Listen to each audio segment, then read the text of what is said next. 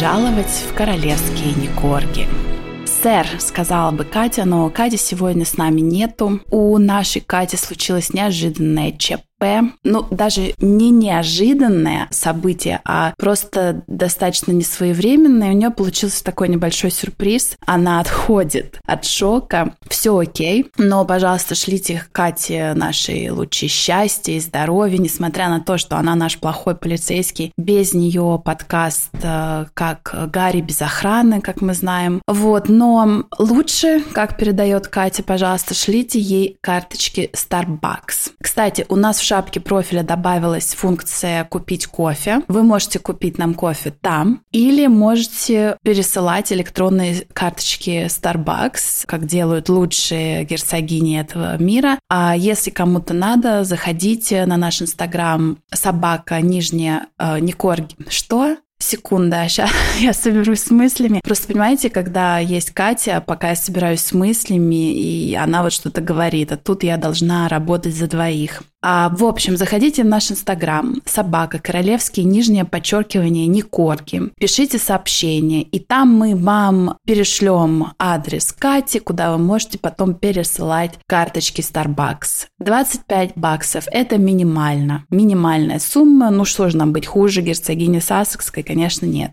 Вот, Катя у нас на пути к хобби, Пока мир справляет китайский Новый год, Катя готовится взять в оборот новое хобби, увеличить карбоновый след. И вообще, конечно, стыдно, Катя, стыдно, стыдно. Ну, давайте проведем этот выпуск э, в такой камерной интимной обстановке. Вы да я, да мы с вами. Кать, привет. Э, ну что, начинаем? Погнали. Друзья, сегодня с вами поделюсь такими интересными новостями, хотя нет, не новостями, это все-таки театр полон слухов, но слухи такие горячие. Как обычно у нас э, Меган, да, зажигает, и вот этот э, слух про Netflix, то, что они там нанимают им команду продюсеров и каких-то аниматоров и так далее, чтобы они хоть что-то там сделали наконец-то. Этот слух мы еще, э, то есть это не слух, это факт, и это, наверное, все-таки надо обсудить в новостях, потому что э, Сассекские выпустили уже стейтмент какой-то там, да, но мультик Pearl — это мультик жемчужинка, которая, э, который нам все обещает, обещает уже который год Меган. Это такой жирный-жирный слух, ребят.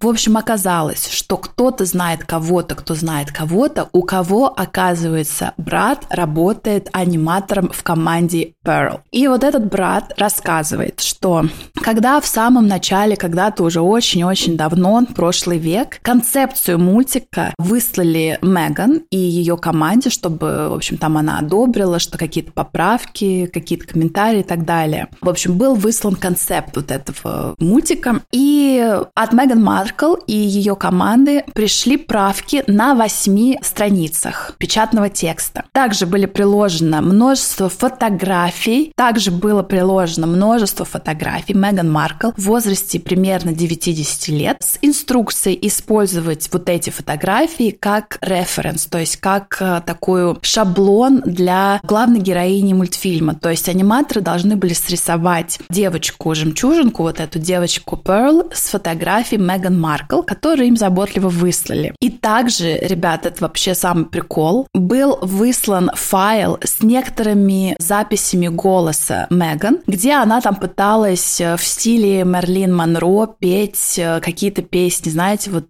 таким секси тихим шепотом, вот как Happy Birthday, dear President. Ну, я, конечно, не смогу так. Это только Мерлин Монро и, видимо, Меган Маркл умеет. Да, и, в общем-то, это должно было тоже быть использовано как референс, чтобы как такой шаблон, как эталон, даже не шаблон, эталон того, как должна петь вот эта героиня вот этого мультика. Не знаю, правда это или нет, но, конечно, согласитесь, слух такой прикольный. В общем, Меган, как обычно, мега-мегаломаниак. Опять же, ну, мы это все с вами знали уже давно. Так, еще один слух. Еще один слух у нас э, теперь про Гарика, мужа герцогини Сассекской. Книжка, книжка Гарика, первый том, который Ссоры, это очень важно, ждем мы уже в этом году. Мы все знаем, что Гарри пишет мемуары, ну, точнее, пишет Мегаси мемуары для Гарри, которые выпустят, ну, я не знаю, может быть, уже на этой стадии, наверное, не знаю, как автор, может быть, будет указан даже не Гарри, а типа, ну, неважно. Гарри пишет мемуары, Меган ему сто процентов помогает, и говорят, что эти мемуары будут в нескольких томах, внимания. Первый том вроде бы как выйдет в этом году, но какой-то там последний, предпоследний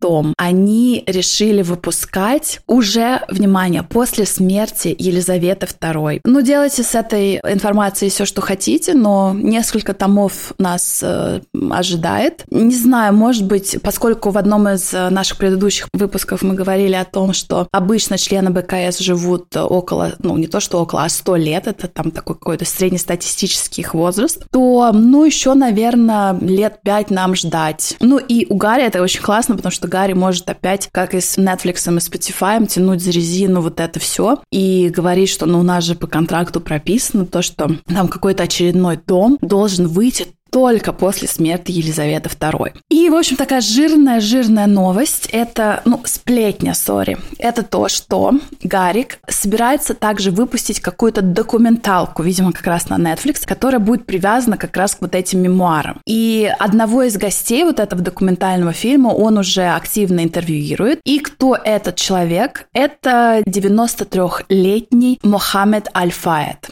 Если вы не знаете, кто это, это отец Доди Альфайда, вот этого вроде как любовника Дианы, с которым она и погибла в 97 году 20 века. И, в общем, понятно, что Гарик э, опять-таки пытается сделать деньги на своей матери, вытащил откуда-то несчастного Мухаммеда, у которого здоровье очень даже неважное. Мы все знаем, мы, команда Никорги, знаем, что Мухаммед когда-то потратил огромную кучу денег на независимое расследование, и он, в общем-то, чуть ли не по сей день уверен в том, что вот эта вся автокатастрофа была построена. И, видимо, как раз вот эту информацию, вот эту вещь Гарик и преподнесет как такой разрыв мозга информацию в своей книге. И, кстати, я тут прочитала в интернете, полазила по интернету. Вот мы знаем, что 31 августа 1997 года года Доди и Диана погибли в авиакатастрофе. 31 августа. Диана встретилась с Доди впервые 17 июля. И, кстати, что очень интересно, то есть середина июля, конец августа, это их отношения. И интересен тот факт, что Диана успела побывать уже даже со своими детьми в этот промежуток времени на яхте Доди.